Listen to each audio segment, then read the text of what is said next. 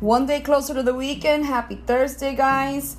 Today's two minute devotion is on the book of Hebrews, chapter 2, verse 1, and Matthew's, chapter 6, verses 19, 19, through 20. And in Hebrews, we talk about God's word.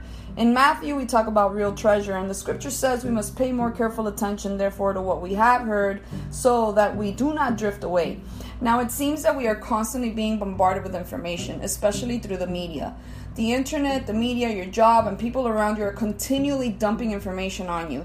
And you know, that makes it difficult to stay focused on what is truly important.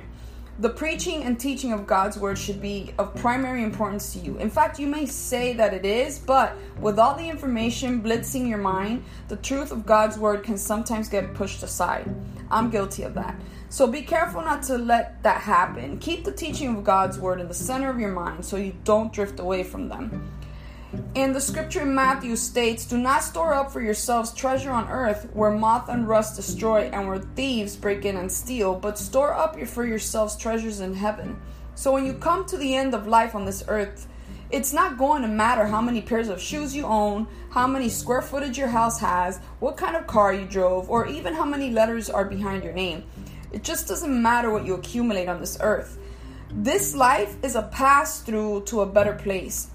You should enjoy your life, but don't focus on accumulating worldly successes. Use this life to lay up treasures in heaven by loving and serving God and loving and serving others. That's the treasure that will ultimately make a difference. God bless.